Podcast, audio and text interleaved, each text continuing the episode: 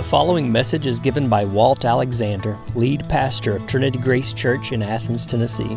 For more information about Trinity Grace, please visit us at trinitygraceathens.com.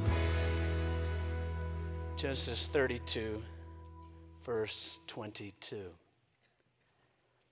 The same night, Jacob arose and took his two wives and his two female servants and his eleven children and crossed the ford of the Jabbok. He took them and sent them across the stream and everything else that he had, and Jacob was left alone. And a man wrestled with him until the breaking of the day.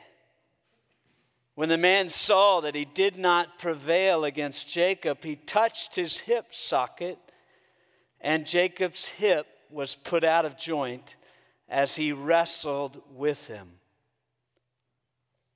Then the man said, Let me go, for the day has broken. But Jacob said, I will not let you go until you bless me. He said to him, What is your name? And he said, Jacob. He said, Your name shall no longer be called Jacob, but Israel, for you have striven with God and with men and have prevailed. Then Jacob asked him, Please tell me your name. But he said, Why? Why is it that you ask my name? And there he blessed him. So Jacob called the name of the place Peniel, saying, For I have seen God face to face, and yet my life has been delivered. The sun rose upon him as he passed Penuel, limping because of his hip. Therefore, to this day, the people of Israel do not eat the sinew of the thigh that is on the hip socket, because he touched the socket of Jacob's hip on the sinew of the thigh. This is the word of the Lord. Thanks be to God. So, what do you do when you find yourself hopelessly trapped with nowhere to turn? That's where Randy Fogle found himself on July 24th, 2002. On that day, Fogle went to work at the Quecreek mine outside, outside Somerset, Pennsylvania, just like an, any other day at the office, never mind the fact that his office is hundreds of feet underground in a maze of tunnel for the purpose of gathering coal. One misstep could cost you your life. That day, his work, Randy's work, was interrupted in the evening with a crackling voice on the radio We've hit water. We've hit water. Randy's fellow miners had accidentally drilled through an adjacent flooded mine the miners scrambled to escape, doubled over to avoid slamming their heads as millions of gallons of water began gathering around their ankles. One team escaped, Randy's team did not. Cut off from all ways of escape, Randy's team of nine miners found themselves trapped in a chamber four feet deep by 18 feet wide, filled nearly to the brim with freezing water. Can you imagine? I imagine myself and I wouldn't last 10 minutes. I'm So terrified of tight spaces. But these men were strong and tough, battle tested from years of crawling around, cheating death in the mines. But they too must have began to panic as hour after hour passed with no rescue. They must have asked, Is anyone coming? Will they find us? Will they reach us before it's too late?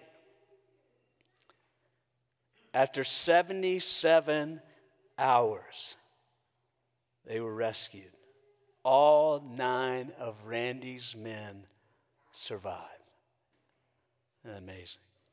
Well, this morning, Jacob finds himself also hopelessly trapped. He left home years ago, as we remember, because his brother Esau was prepared to take his life. He fled to his uncle Laban, and there he endured all sorts of misery as his uncle lied to him and cheated him, reduced him to little more than a slave for 20 years. When he couldn't take it anymore, Jacob took off with his wives and children and possessions and ran. Laban caught up with him and made him promise to never pass back that way again. So he was cut off from the back. But Jacob keeps on moving, heading towards home. In the beginning of chapter 32, he finds out his brother Esau is headed towards him, and he's coming toward him with 400 men, a battalion of men to take him out. Jacob is trapped, just like those miners. Jacob is hemmed in on all sides. He can't turn back. Laban is there waiting for him, but he can't continue forward. Esau is coming to take him out. And so the sun goes down on the longest night of Jacob's life. The true dark night of the soul a night filled with fear and anguish and dread. In the darkness of night, Jacob finds there's another man waiting for him. Jacob has a more serious problem than the father, Isaac, who never loved him, or the uncle Laban, who cheated him, or his brother Esau, who wants to kill him. The Lord has come for him. Jacob's been running his whole life not just from Isaac or Laban or Esau. Jacob's been running from the Lord. So we're going to begin to see this morning. And the Lord comes to him this evening to put an end to all his scheming and striving, all his lying and cheating and stealing, all his attempts to take matters into his own hand. The Lord has come to put an end to that. He comes in the darkness of night to teach him that the blessings he so desperately wants and the blessing we so desperately need will not be seized by human strength or effort or scheming. The blessing he wants and blessing we need comes by faith alone. The peace and security, status and approval we long for will not come like Jacob tried by strategy or striving. Can't be attained with possessions or popularity. It can't be bought with riches or wealth. In a word, where we're going, the only way to grasp the blessing of God is with the empty hand of faith. The only way to grasp the blessing of God is with the empty hand of faith. We're going to back up a little bit in our points and begin with what I've titled the weakness of strength. I think that's what the Lord wants to teach him here in Genesis chapter 32, 1 to 21. Our text begins with Jacob making his way home. Jacob's returning home because of the promise. If you remember in Genesis 28, the Lord said, I'll take you all the way there. I'll be with you all the time that you're there, and then I'll bring you back home. So Jacob returning home, even when he was with Laban, the Lord said, If you'll return, I'll return with you and be with you. So Jacob seems to be obeying the promise, but the te- as the text continues, it's clear the old Jacob is alive and well. Some people never change. And so Jacob doesn't seem to. Look in verse 1 and 2. Jacob went on his way, and the angels of God met him. When he saw them, he said, This is God's camp. So he called the name of that place Mahanaim. He names the place. Mahan, the angels appear to him as soon as he arrives, and he names the place Mahanaim, which means two camps. So if you remember, the angels appeared to him in Genesis chapter 28 as he's on the way to Laban's house, and now the angels appear to him on his way back. When he goes, uh, uh, and they appear to him on the way, he says, This is God's house. Bethel, When he, on the way back, he says, This is God's camp, Mahanaim. There are two camps of angels sent to guard and protect him. It should have fortified his faith. God is with him. And indeed will keep him wherever he goes. But the following verses unravel Jacob's wrestling with faith and unbelief. He rejoices in faith. This is God's camp. But then when he hears Esau is coming with 400 men, he begins scheming. Look in verse 6. The messengers returned to Jacob, saying, we, we came to your brother, and he is coming to meet you, and there are 400 men with him. Jacob was greatly afraid and distressed. He divided the people who were with him and the flocks and herds into two camps, thinking that if Esau comes to the one camp and attacks it, then the camp that is left will escape. So Jacob divides his family, assuming that if Esau attacks this one, maybe he'll, he'll get out with the second. He can just minimize the losses. God has promised that his, his children would be as numerous as the dust of the earth, and yet here he immediately re- re- returns to a scheme to save his neck. So Jacob rejoices, and then he divides his family in unbelief. He prays in faith. Look in verse 9, this beautiful prayer. Oh God, Father of Abraham, God of my father Isaac, oh Lord, who said to me, Return. That's the command from Genesis 31. Look in verse 10 I'm not worthy of the least of all the deeds of steadfast love and all the faithfulness you've shown. For with only my staff I crossed the Jordan, and now I've become two camps. Please deliver me from the hand of my brother. For I fear him that he may come and attack me. It's a brilliant, I'd love to preach a whole sermon on that prayer.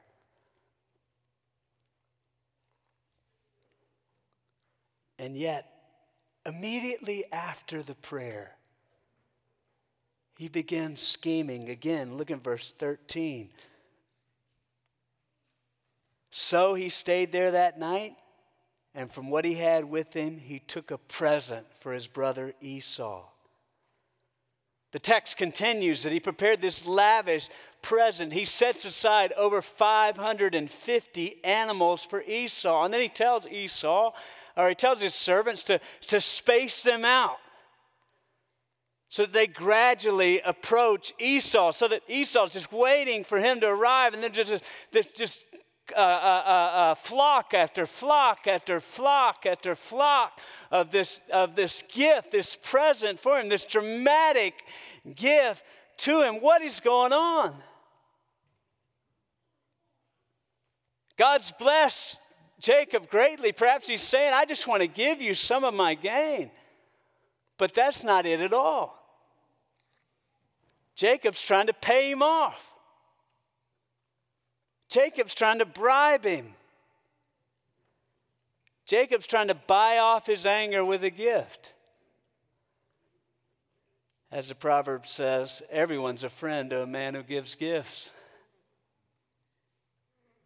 His intentions become very clear. Look in verse 20. He says, For he thought, I may appease him with the present. This may satisfy his anger that goes ahead of me, and afterwards I shall see his face. Perhaps then he'll accept me. So the present passed ahead of him, and he himself stayed that night in the camp. That same night, even the bribe wasn't enough. He took his family, or he took his, his, his two wives and his two servants and all his all the remainder of his flock across the river, so be even further from Esau. So, what's going on? I think to understand what's going on, you have to notice the emphasis upon two running through this passage. Jacob is one of two twin brothers. He's encountered God at two camps. He has two wives and two female servants. He separated his family into two camps. Why? The point that the author is trying to make is G- Jacob has two minds about himself. Jacob is double minded. Now, there's a sense in which we're all double minded. That's why, that's why uh, David taught us to pray, Unite my heart to fear your name. We'll never love God with all our heart. We'll never trust Him with all our heart. We'll never obey Him with all our heart. But that's not what's going on here. What the, what the author's trying to say is Jacob still has two minds about himself. He's still seeking to hold on to faith with one hand and hold on to unbelief, to the schemes of unbelief with the other. Here it is. Even though God has rescued him again and again throughout this life, he's still trying to guarantee the promises of God with his own strength. He's trying to seize the promises of God with his own wisdom. What the author's helping us see is this is a sham, this is a charade, it's a halfway house and it will not work. It cannot. Faith makes no bargains with unbelief. What we're meant to see is that Jacob has an appearance of faith and godliness, but it's only a veneer. He lacks the power found in saving faith. Years ago, I read, this, the, read the story of the death of English philosopher Jeremy Bentham. After he died in 1832, he gave all his money and possessions to the University College Hospital in London with one surprising and odd condition. He stated that his dead body should be dissected and his skeleton put together, preserved, and clothed so that he could attend all the future board meetings of the hospital. To this day, prior to the start of each board meeting, Jeremy Bentham is rolled into the meeting decked out in his 19th century clothing. During the roll call, the chairman announces Jeremy Bentham present but not voting. present but not voting. Well, many Christians could be characterized in the same way.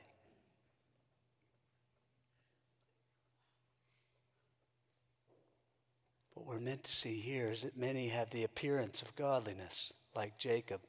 Many attend church, many say the right things, many attempt to do the right things.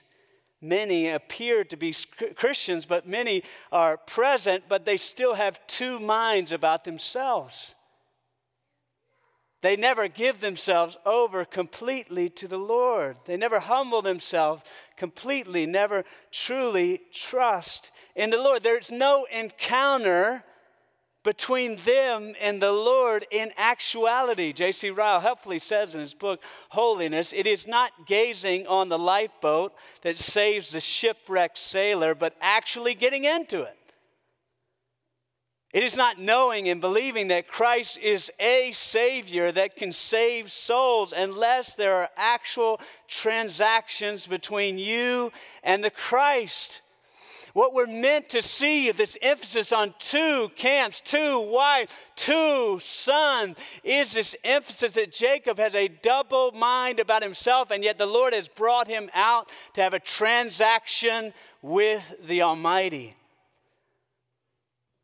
I think in, in so many ways, God is teaching Jacob the utter weakness of his strength. There's no peace in his schemes tonight. The weakness of an appearance of godliness. You know, we often think the important question is do we go to church? Have we been baptized? Do we say the right things? But all those things may just be the veneer. The important question is Christ inside now, I don't mean, did you ask him into your heart? That's not what I'm talking about. Does he live within you? Have you had this transaction in which he's made all things new? Everything's about to change for Jacob. Everything can change for you this morning. Two, the transformation of faith. So, the power of weakness, or the weakness of power, the weakness of human strength, and the transformation of faith. That same night, Jacob encounters a man in the darkness. After Jacob sends his family across the river, he's completely alone. Look in verse 24. And Jacob was left alone. And a man wrestled with him until the breaking of day. Now, what, what is going on here? Suddenly, WCW enters our Bible, you know? Who is this man? You know, this, this unknown, unnamed man enters our text of Scripture. We don't know immediately. We, we, we've been waiting for Esau to surround him. We've been fearful that Laban may come back and pounce him. But unlike the, the play acting that Ric Flair has made famous, Jacob and this man wrestle. The unknown adversary lays his hands on him and they begin to wrestle, tossing and tumbling, thrashing about through the night. What's going on? Why are they wrestling? I think the best explanation is that in the ancient world, one of the ways legal cases were settled was through wrestling, a trial by combat, hand to hand combat, and Jacob is on trial. Jacob's on God's trial. In so many ways, uh, Jacob's been wrestling his whole life. All his life has been a trial, if we could say it like that. The Lord promised before he was born that he was to receive the blessing that an inheritance would pass to him, even though he was the younger son, that it would pass over Esau and fall on the younger son. But, but the story of Jacob's life is the story of one who refuses to trust God to do what he promised and wrestles the blessing out of everyone's hands. He, he begins wrestling in the womb, grasping at his brother Esau's heel, desperately trying to become the firstborn son, as if, no, no, no, you can't come out first, me. He continues wrestling as a young man, cheating his brother Esau out of the birthright and then out of the blessing.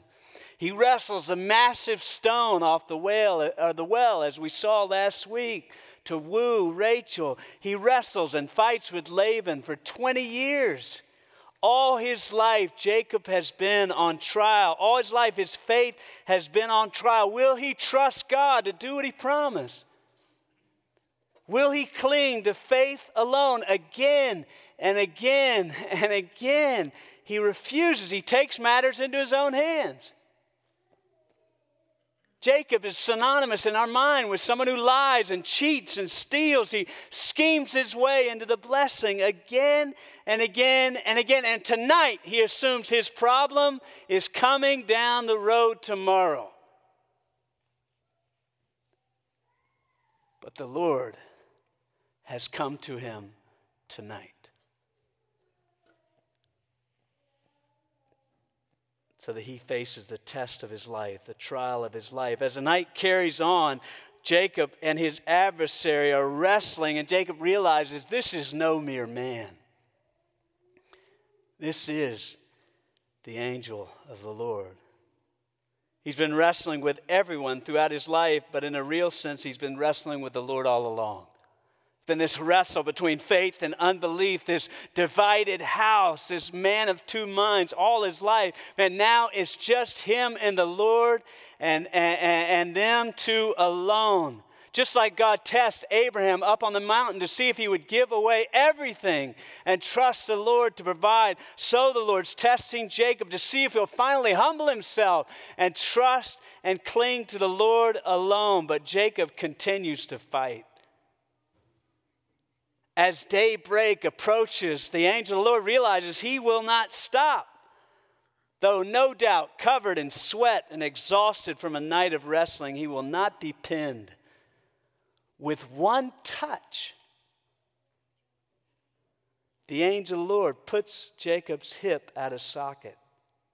Jacob crumbles as the strength of his leg gives way like a boxer stumbling after a crushing blow, but he refuses to let go. He clings to the Lord with all his might, hanging around him like a rag doll as his useless leg drags behind. Then the angel of the Lord turns to him. Look in verse 26. He says, Let me go, for the day has broken.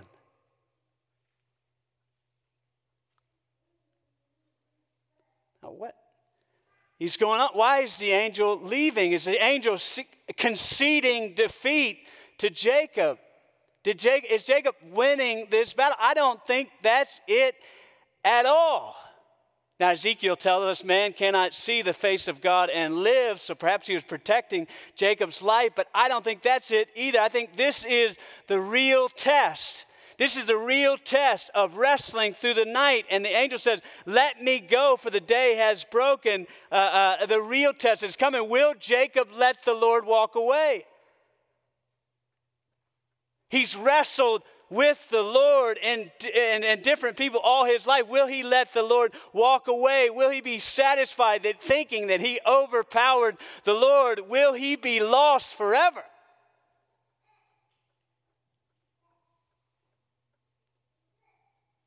Because the, the, the way Jacob needs to win is not by seizing, but by finally letting go. Look at Jacob's response. Verse 26, he says, I will not let you go until you bless me.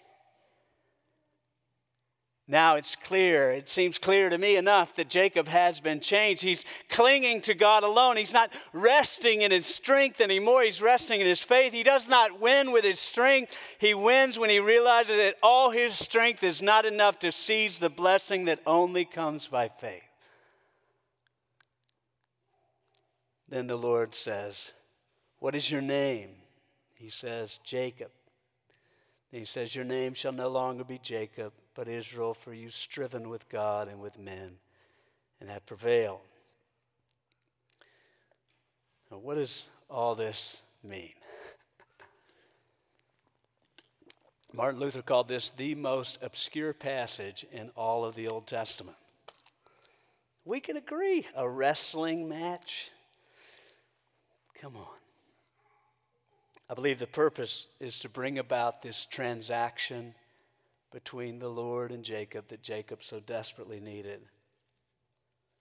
Jacob would not humble himself any other way. The Lord presented numerous opportunities, and he refused with Esau, with Laban.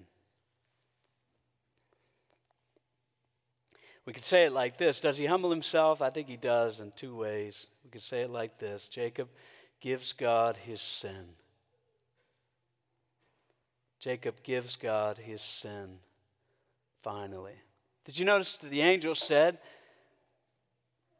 What is your name? And he said, Jacob.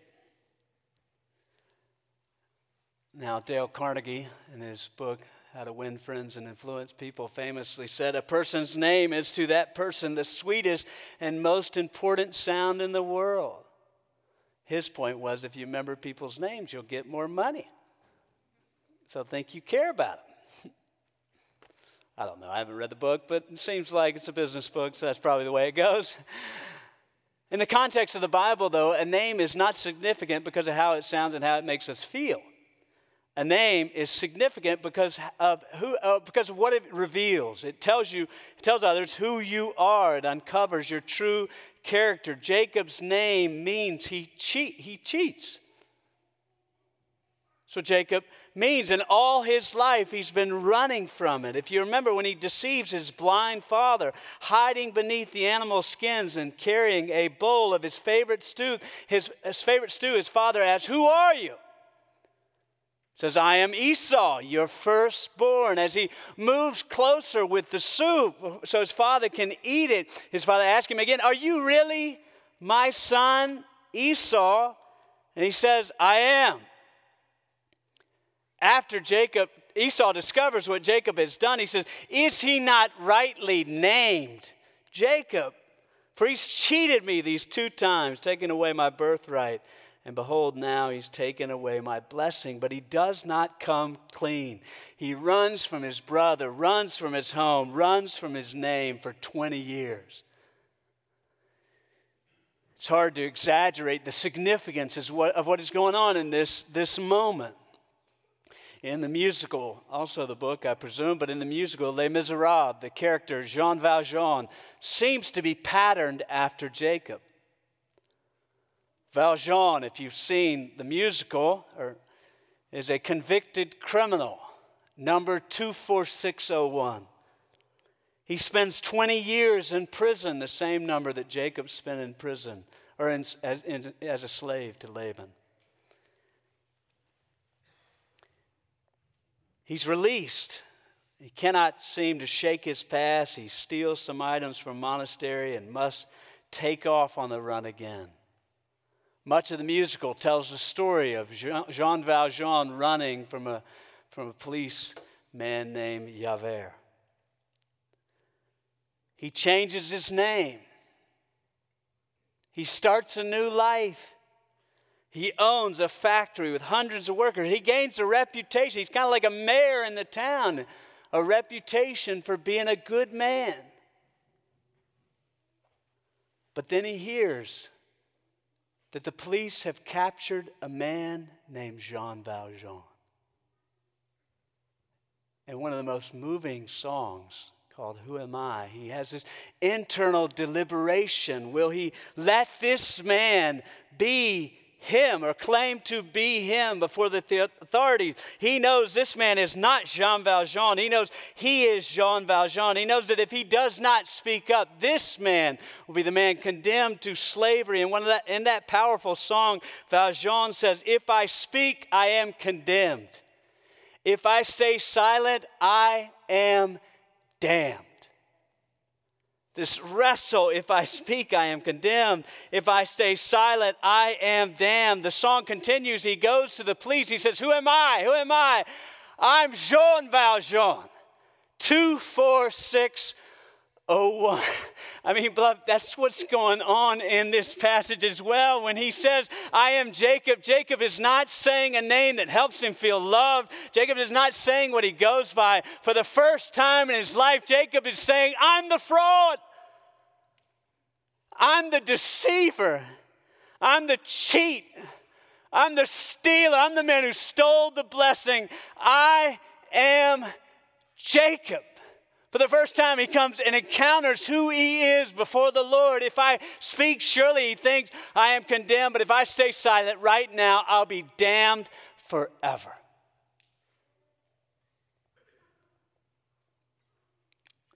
And you can't become a Christian until you learn to say the same thing. Till you stop running and say, I'm the man. I'm the rebel. You see all this mess? It's my fault. It's incredible. Nobody tells the truth these days, and yet here's Jacob. Finally, turning to the Lord. As he says his name, he's also waving the white flag, so to speak. He's surrendering. I mean, you read these stories like, Jacob, will you finally surrender? He's surrendering. He's saying, I'm done. Oh, man. I'm done with all the charades. I give my life to God alone. I come by faith. And God blesses him.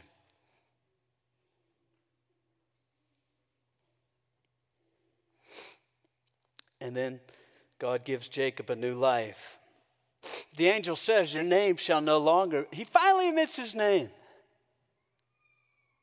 The angel says, Your name shall no longer be Jacob, It'll be Israel. It's a name the people of God go by for thousands of years. Now, we've seen the Lord change people's name. Abraham, father of nations to or Abram to, to Abraham, a father of a multitude of nations, and Sarai to Sarah.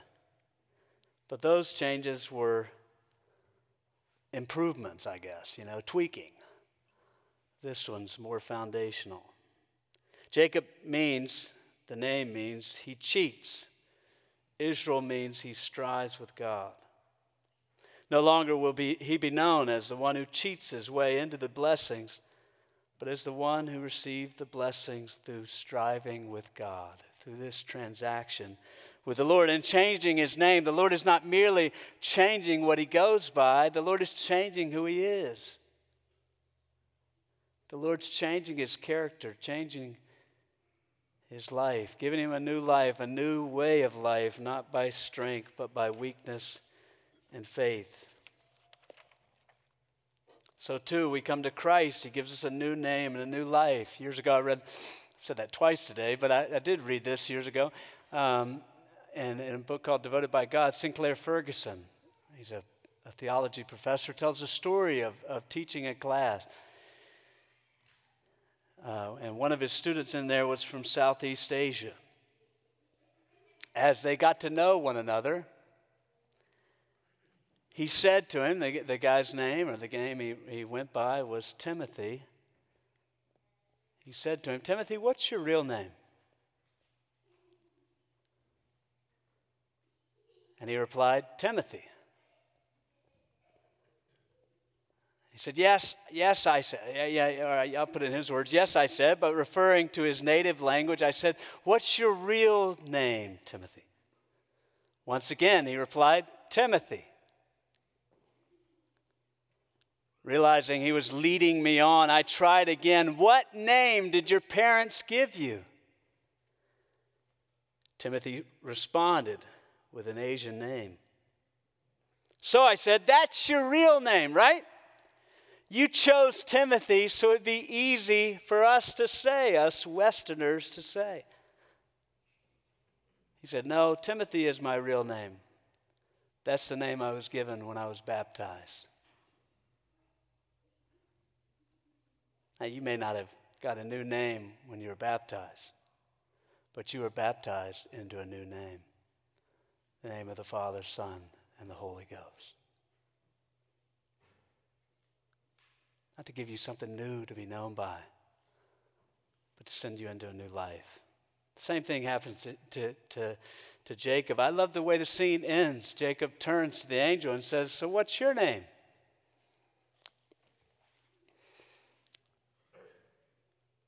The angel says, why, why do you ask my name? As if to say, Do you really need to ask? Don't you know already? Jacob says, For I've seen God face to face, and yet my life has been delivered. Point three the strength of weakness. Strength of weakness. Now, the dark night is over and the sun rises. Now it's fascinating. The, the sun is setting as Jacob leaves home in chapter 28. But as he returns, the sun is rising, as if to say, all the darkness of night is over. Just, just like we celebrate, we've been transferred from the domain of darkness into the, the kingdom of his, the kingdom of light, the kingdom of his beloved Son. And so a new day has arrived. The sun is rising because a new Jacob is returning, but this Jacob is returning with a limp. Look at verse 31. The sun rose upon him as he passed through, limping because of his hip. The limp is a reminder that, that it was not a dream. All that that happened to him was for real. It's a reminder that it has not been easy. It's a lasting reminder of the struggle and his need to continually turn from his weakness of his own strength to the strength of his weakness in God.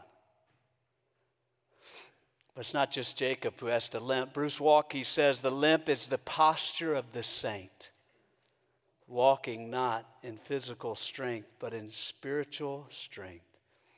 Our limp may be uh, physical, but it will be spiritual.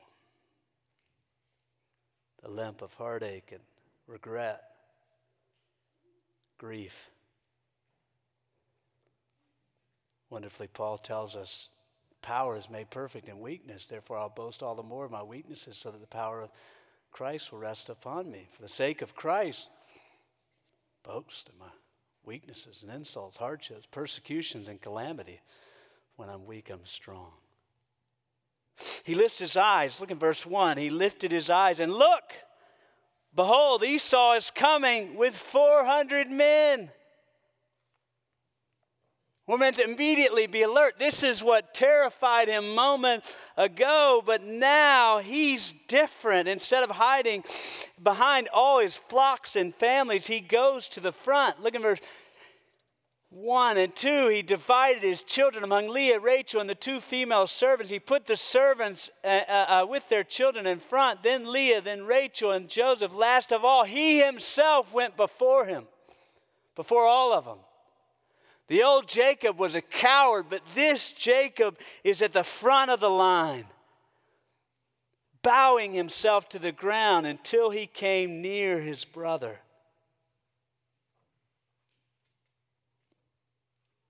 All his life, Jacob's been fighting to become first and to make everyone else his servant. And yet, repeatedly, he says to Esau, I am your servant. He he's no longer seeking to be served, but to serve and to give away his life. The author carefully points out instead of presenting a present to Esau and paying him off, now Jacob is repaying him. Jacob is making restitution, just like Zacchaeus when he's rescued by God. Fourfold makes restitution. That's what Jacob is doing. He gives all this to him back to Esau. He's saying he's giving back the blessing, so to speak. He's giving back what he stole. He's a man who wants a clean conscience. If it weren't clear enough in, uh, up to verse 10, it's very clear in verse 10. Look in verse 10. He says, I have seen your face, which is like seeing the face of God and you have accepted me. Please accept my blessing that is brought to you because God has dealt graciously with me and I have enough. He urged him and he took it. Jacob said, You stole my blessing. He comes back, gives it to him. He said, Seeing you is like seeing the face of God. Now, when you're living in darkness, people are only vehicles or, or obstacles to what you want. But when God turns things upside down, suddenly you can see people as someone stamped in the image of God. Isn't that amazing? That's what that means. Incidentally, that's in the last song of Les Miserables, but And then the scene concludes Jacob and Esau split ways, and we never hear of Esau again. Off the pages of Scripture, off the pages of redemptive history. The only way to grasp the blessing of God is with the empty hand of faith. The only way to grasp the empty hand, uh, grasp the blessing of God is with the empty hand of faith. Several weeks ago, I pointed out the similarities between the story of Jacob and the story of the prodigal son, the most, arguably, the most famous parable right? The man who had two sons and the younger son went away. Like the story of Esau and Jacob, it's about a father and his two sons. Any Jew in the first century, when Jesus says, I'll tell a story about a father and his two sons, would have immediately thought of, of uh, Isaac with Jacob and Esau. Like the story of Jacob and Esau, the younger son wears the best clothes. We saw that. He dressed up and Esau's clothes. Young goats are prepared for the meal in the same way. The older brother was in the field when the younger brother came home. The older brother becomes angry and fears that his inheritance is being taken away. The younger brother is the cheat in the story, but the closest similarity between the prodigal of the two or the parable of the two sons, the parable of the prodigal son and the story of Jacob and Esau is the response of Esau. Look, look up there with you. I have both translations together. Look in verse 33 4. But Esau ran to meet him and embraced him and fell on his neck and kissed him. Now, Jacob went home thinking he was going to get all the wrath of Esau that was awaiting for him. And Esau ran to him, embraced him, fell on his neck, and kissed him. So, too, in the parable of his two sons, when the younger brother was still a long way off, his father saw him, felt compassion, and ran and embraced him and kissed him. The similarities are unmistakable. Ran, embraced, and kiss. The idea that I want to leave with us when the Lord Jesus was looking for a way to communicate to us the, the generous welcome and reception of God to sinners, he could find no better example in the Bible than Esau. The story of Esau's welcome is the most unexpected response in all of the New, Old Testament. So, too, the Father's welcome of the prodigal son is the most unexpected. God's welcome of sinners is all the more unexpected, all the more astonishing, all the more unfathomable. The story is meant to communicate the astonishing reality that God sent his only son to sweep away every obstacle that stood between him and the people he loved. And that's the same welcome that awaits for you by faith in Jesus Christ this morning. The welcome of a father. There's one more thing we need to see. Now we're running out of time. God tells the, the, the parable of the prodigal son to scribes and Pharisees, the people that knew the Old Testament better than anybody else. So when he says a man with two sons, I said anybody in the first century Jew would have known it, but definitely the scribes and Pharisees would have known. They knew the Bible. They knew the Old Testament. The Lord Jesus includes the example of Esau's welcome of Jacob to challenge him. He's saying Esau welcomed his cheat brother and you won't welcome the tax collectors and sinners. Do you see? It couldn't have been a more blunt rebuke. Esau, this heathen, this one cut off, Hebrews 12 tells us. Even Esau welcomed back Jacob and you're grumbling because Jesus eats with tax collectors and sinners. The warning stands for us. Will we welcome those who only cling to the promise? Will we welcome those whose lives are wrecked? We welcome those who are trying to get sober. Welcome those whose children are unruly. Will we be a church that offers a gospel that only requires the empty hand of faith?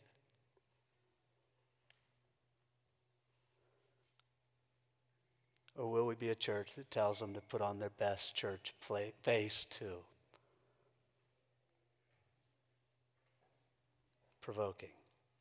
The only way to grasp the blessing is with the empty hand of faith, and that's the gospel we offer. Father in heaven, we thank you for the privilege of sitting under your word and being drawn into this most mysterious of scenes, reminded that you are the one who seek and save the lost. You're, you're not a God who's content to watch your children perish. You're a God who seeks and saves runs out to the highways and byways that you might bring your children home. That we cling to you by faith this morning to rest in all that the blessing of God through Jesus Christ means to us. We thank you. In Christ's name. You've been listening to a message given by Walt Alexander, lead pastor of Trinity Grace Church in Athens, Tennessee. For more information about Trinity Grace, please visit us at trinitygraceathens.com.